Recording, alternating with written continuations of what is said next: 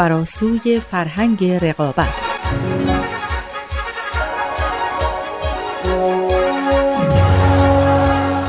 We've literally, as a result, transformed the conditions of our own existence on this planet. But we haven't yet adapted to these new conditions that we live in. And we urgently need to. Because until we do, the scale of human suffering and the scale of ecological degradation on this planet will continue to increase.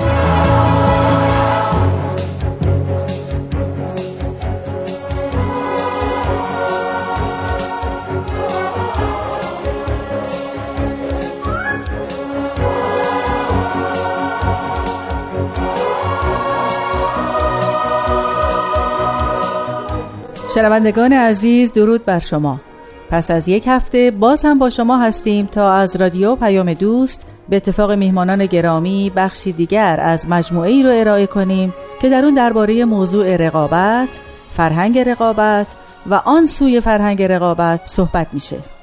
مبنای موضوع این برنامه کتابی است از پروفسور مایکل کارلبرگ دانشمند معاصر کانادایی که استاد دانشگاه وسترن واشنگتن و عضو دپارتمان ارتباطات این دانشگاهه.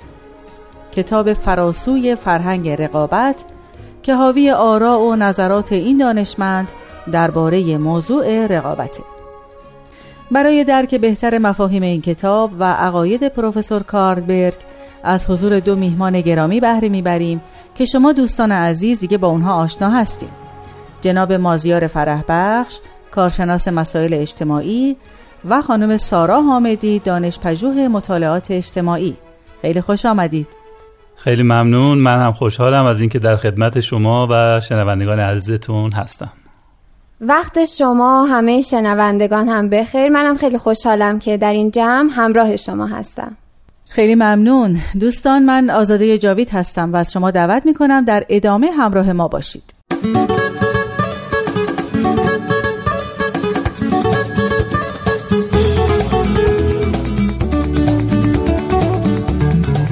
در برنامه گذشته درباره عوامل مکمل که برای ایجاد خصومت در محیطهای رقابت شاخصن صحبت شد و خانم حامدی سه نهاد رو نام بردن. رسانه ها، محیط های آکادمیک و اعتراض های مردمی. درباره نقش رسانه ها هفته گذشته مطالبی طرح شد. جناب فرح بخش اگه ممکنه امروز در مورد نقش محیط آکادمیک در فرهنگ رقابت توضیح بدین. بله خیلی ممنون. ممکنه قریب به نظر برسه که دانشگاه ها هم می‌تونن یک صحنه دیگه از رقابت رو به نمایش بذارن. ولی واقعیتش اینه که اینطور هست. شما می‌دونید که دانشگاه های امروز ما یا غربی هستند یا اینکه از غرب الهام گرفتن و در کشورهای دیگه در واقع تأسیس شدن. که این دانشگاه های غربی تا حد زیادی میراث به جامونده یونانی هستند. یونانی ها مخالفت و خصومت و یه ابزار اقلانی می‌دونستند.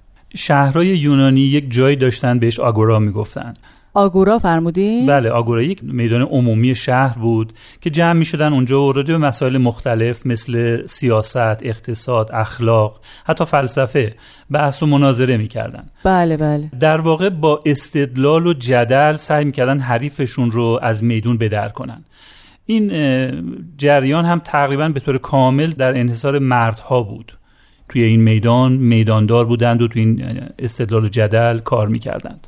یه گروه توی این یونانی ها بودن به نام سوفستایی ها که اینا دانشمند بودند تمام علوم رو می‌دونستند اما مهمتر از علومشون توی سخن پردازی استاد بودند مدعی بودند و در عمل هم اینو اثبات می‌کردند که میشه با استدلال هر عقیده ای رو اثبات کرد.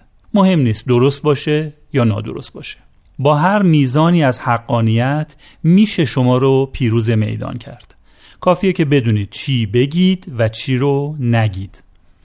اونا در واقع از یک فنی استفاده می‌کردند به نام مقالطه که روش های مختلفی داشت انواع مختلفی داشت و به مرور هم تکمیلش می‌کردند. این وضعیت باعث شد تا ارسطو فیلسوف شهیر یونانی برای روشن شدن این مقالطه ها و روش های انحرافی دیگه نظامی رو طراحی کنه که بعدها به منطق سوری معروف شد. و این باعث شد که درگیری های استدلالی رو به اوج خودش برسونه. این سنت تقریبا یونانی توی مسیحیت هم ادامه پیدا کرد ولی دیگه آگورایی وجود نداشت بلکه جاشو تغییر داد و رفت به دیرها و معابد مسیحی.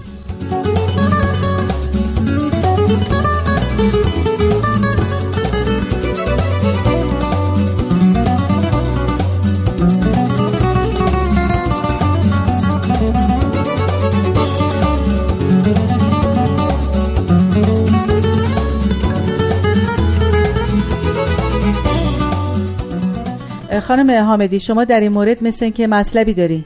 بله خیلی ممنون. من یه سوال داشتم. به نظر می‌رسه که تا همین قرن گذشته زنها توی این محیط ها جایی نداشتن. آیا همین باعث تقویت محیط خسمانه شد؟ البته خیلی نکته ظریفی رو اشاره کردید.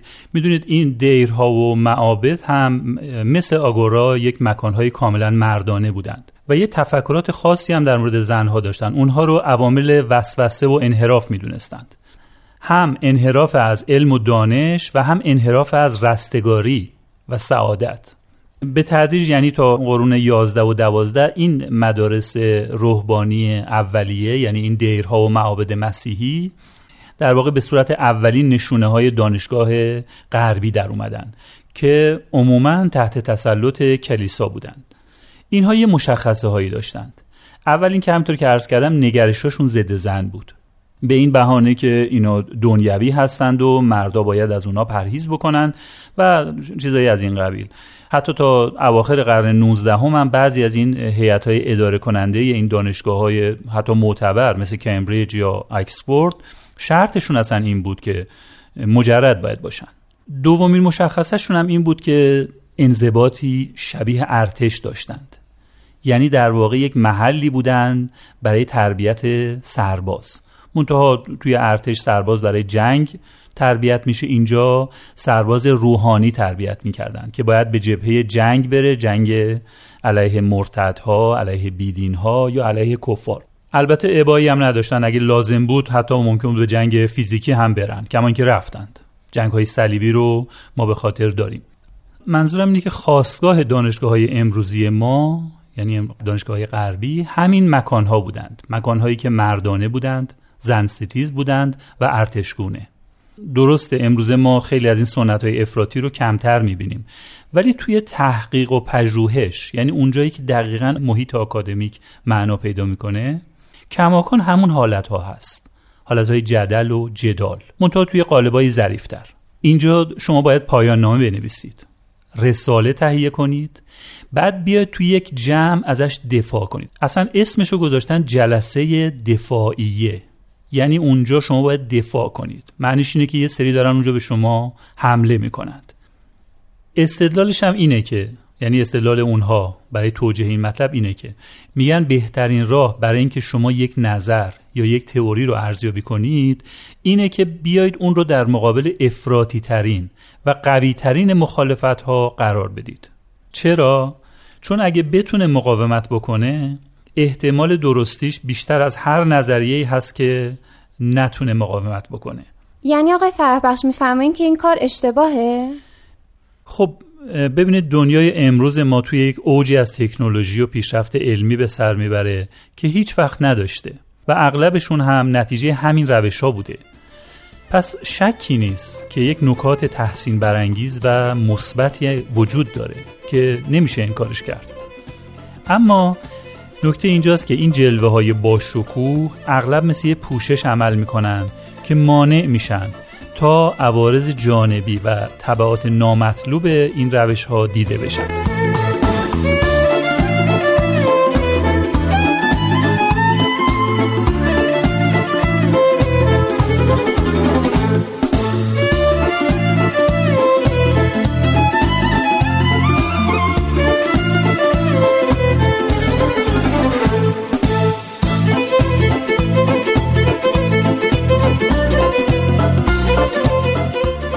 عوارض جانبی و تبعات نامطلوب فرمودین. بله بله. اگه ممکنه کمی توضیح بدین. بله حتما.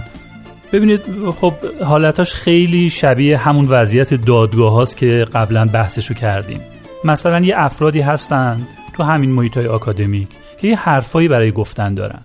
ممکنه حرفاشون خیلی هم مهم باشه از لحاظ تحقیقی ولی ممکنه توانایی لازم رو برای دفاع نداشته باشن. درست مثل کسی که تو همون دادگاه ها توانایی تهیه یک وکیل مبرز رو برای دفاع از نظرش توی دادگاه نداره. همینطور بسیاری هم هستند که میل ندارند. یعنی اصولا دوست ندارند که یک چنین رویارویی خسمانه ای رو داشته باشند. طبع و روحیهشون اینجوری نیست. درست باز مثل همون شکلی که توی دادگاه ها مطرح کردیم. یا ممکنه ترکیبی از این دوتا حالت با هم باشه. در حال نهایتا باعث میشه حتی ایده های خوب هم نتونن خودشون رو مطرح کنند و بنابراین مقفول میمونن. یعنی جامعه محروم میشه از این ایده ها آقای فرح بخش با توجه به توضیحات شما اینطوری به نظر من می‌رسه که اینجا هم همون مشکلاتی که محیط رقابتی که توش برنده و بازنده وجود داشت خودشون رو دارن دوباره نشون میدن. همینطوره؟ بله واقعا هم همینطوره. گرچه ممکنه محسوستر نباشه. برای همین است که اغلب غریب هست که محیط آکادمیک هم همینجور باشه. ولی واقعا همینطوری که شما میفرمایید. یه مسئله دیگه هم هست. که این حالت رو تشدید می‌کنه. اونم اینه که توی یک چنین محیط های خسمانه ای هجوم کردن حمله کردن پیروزی به دست آوردن اینا یک مزیته یک مزیت به حساب میاد. و چنین شخص فاتحی مورد تشویق و احترام قرار می‌گیره و به قول سعدی قدر می‌بینه و بر صدر میشینه. اما برای افراد ضعیفتر وضعیت چطوره؟ ممکنه این غیر طبیعی باشه. نابجا حتی ناپسند. مثلا شما ببینید تو محیط های مردانه اگه یک زن بخواد همین زورآزمایی ها رو انجام بده خیلی ناپسند به حساب میاد. ضرور مسئله هم هست. پا توی کفش بزرگترها کردی یا تو رو چه به این کارها؟ از اینجور چیزا میشنوید و خیلی هم زیاد هست. مثلا گفتن که لینکلن که رئیس جمهور شد می‌دونید پسر یک کفاش بود لینکلن یعنی از طبقه پایین اومده بود. یکی از اشرافزاده ها تو موقع سخنرانی لینکلن بهش میگه که با یه لحن تحقیرآمیز بهش گفته بود که آبراهام یادت نره که تو برای تعمیر کفش به خونه ما میومدی یا؟ میشه نمونه‌ای از این رفتار رو تو خیلی جاها سراغ گرفت و این باعث محرومیت مضاعف طبقات ضعیفتر میشه. این مواردی که ذکر شد بیشترش مربوط می‌شد به رابطه بین طبقات قدرتمندتر و افراد ضعیفتر که ارز کردم هم باعث محرومیت اونها میشه و باعث شنیده نشدن صدای اونها میشه. اما این نظام بین همونهایی هم که توان ورود به این بازی رو دارند میلش رو دارند و انگیزش رو هم دارند برای اونها مشکلاتی رو به وجود میاره. که یکی از مهمترینشون اینه که ما وقتی یک بخشی از جامعه رو که نمی‌تونن وارد این بازی بشن حذف می‌کنیم و راه نمیدیم تنوع دیدگاه ها رو محدود می‌کنیم. چون اونا رو منزوی کردیم. وقتی دیدگاه ها متنوع نباشند این روی نظر همون طبقه قدرتمند هم تاثیر می‌ذاره. عملا اونها رو از توجه کردن به یک بخش دیگه از نظراتشون ممنوع می‌کنه. از طرف دیگه فرض بر اینه که توی یک مناظره خسمانه نظر یکی درسته نظر یکی دیگه نادرست. یکی برنده است یکی بازنده. خب توی چنین حالتی نظر شخص بازنده رو محو می‌کنن. در حالی که به احتمال زیاد می‌تونه نکات مثبتی توش باشه که ما خودمون ازش محروم می‌کنیم و این توی همه هیته های علمی مشاهده میشه. ولی نظریه که بهترین توضیح رو از واقعیت میده نباید پیروز بشه و پذیرفته بشه؟ البته ولی شرطش اینه که در واقع این پیشورز رو داشته باشیم که همه اونها یعنی همه این نظریه هایی که پیروز میشند نظریه های خوب و کامل هستند یعنی کامل ترین توضیح رو دارن میدن. اگر اینطور باشه حقشه که پذیرفته بشه. و خب این البته یه ایدئاله. متاسفانه در اغلب موارد ما با این ایدئال فاصله بسیاری داریم. یعنی کم میشه که یه نفر بیاد حرفی رو بزنه ایده ای رو ارائه بده همه رقباش رو هم کاملا از میدون به در بکنه و حرفش هم کاملا درست باشه. اغلب بعد از مدتی معلوم میشه که حرفاش یا حداقل همه حرفاش درست نبوده. و توی نظریات دیگران هم یک نکاتی بوده که درست بوده و می‌تونسته به اصلاح و تکمیل اون کمک کنه. آیا مشکلات دیگه ای هم هست؟ یکی از مسائل مهم موضوع روابط بین افراده. ممکنه ما فکر کنیم که این مناظره ها جنگ هست اما جنگ بین ایده هاست جنگ بین نظراته. ولی واقعا اینطور نیست. واقعا به سختی میشه تصور کرد که این جنگ در حد همون جنگ نظرات و جنگ ایده ها باقی بمونه. اغلب این دشمنی ایده ها به دشمنی بین افراد هم کشیده میشه. یعنی اون شخصی که صاحب اون ایده هست. با شخصی که مخالف اون ایده هست اینها نمی‌تونید شما مانع دشمنی خصوصی اینها نسبت به همدیگه بشید. حداقل تو بسیاری از موارد. حالا موضوع به اینجا هم ختم نمیشه. این دشمنی بین طرف یعنی مدافعان دوتا ایده مدافعان اصلیشون به دشمنی بین گروه ها و طرفداران اونها هم سرایت پیدا می‌کنه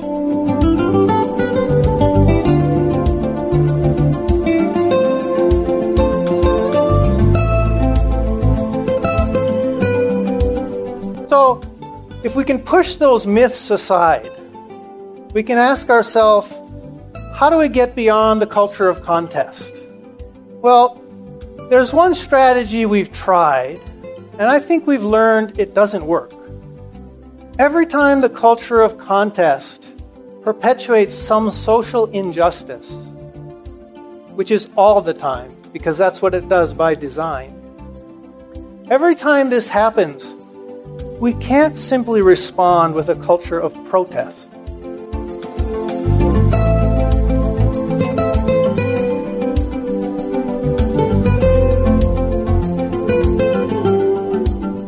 خب اونچه که شنیدید بخشی از یکی از سخنرانی های پروفسور مایکل کارلبرگ در وسترن واشنگتن یونیورسیتی بود.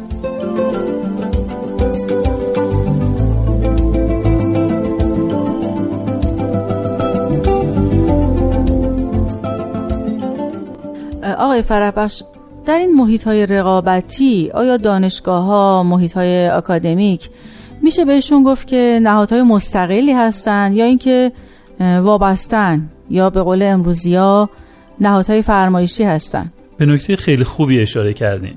ماهیت رقابتی که تو کل جامعه امروز ما حاکمه مسلما و قطعا روی این پژوهش های علمی هم تاثیر می‌ذاره. می‌پرسید چرا؟ عرض می‌کنم پژوهش های علمی هزینه دارن. اگه تو بودجه عمومی مشکلی پیش بیاد پژوهشگران مجبورن به شرکت های خصوصی رو بیارن. اونام که به هر تحقیقی پول نمیدن.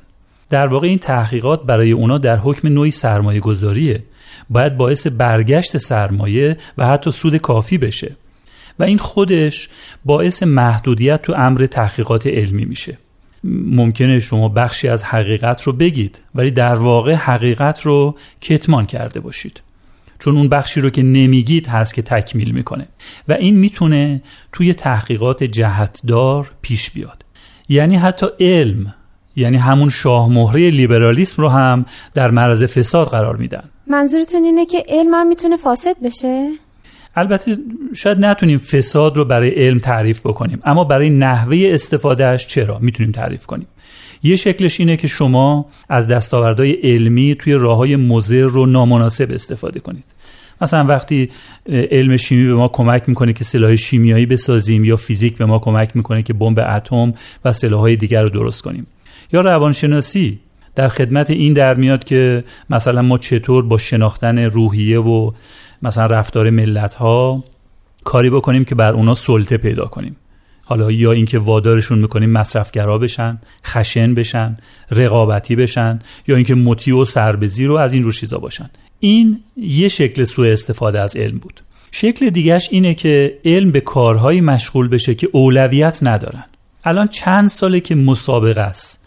که یه چیزایی رو هر چی میشه کوچیکتر کنن یا هر چی میشه بزرگتر کنن. زخامت کامپیوترها و موبایل ها و غیره باید روز به روز کمتر بشه و برج ها و آسمان خراش ها و از این جور چیزا باید بزرگتر بشن. ماشینا باید هرچه سریعتر باشن. هر کدوم از این کارها رو شما دقت کنید. سالها باید تلاش بکنن.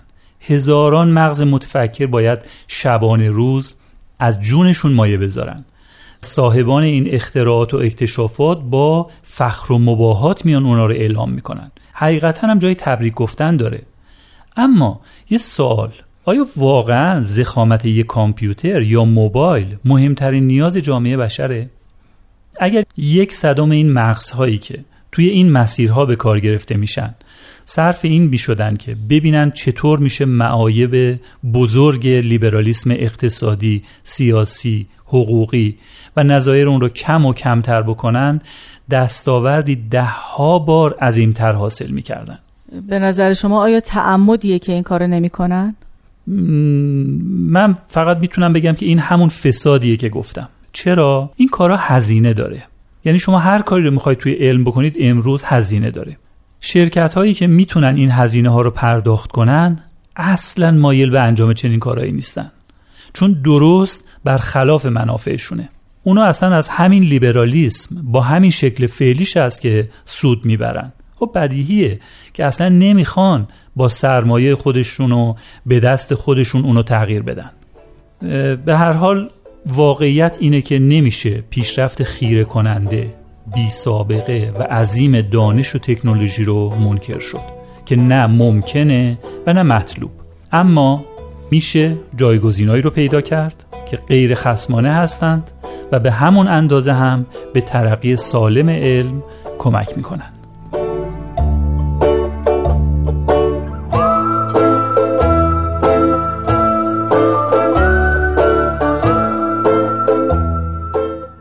دوستان عزیز به پایان برنامه امروز فراسوی فرهنگ رقابت رسیدیم. ممنون که تا پایان همراه ما بودین. از میهمانان گرامی آقای مازیار فرح بخش و خانم سارا حامدی هم برای حضورشون متشکرم. با سپاس از صدا بردار برنامه رامان و به امید دیدار با شما همراهان عزیز در برنامه بعد. بدرود.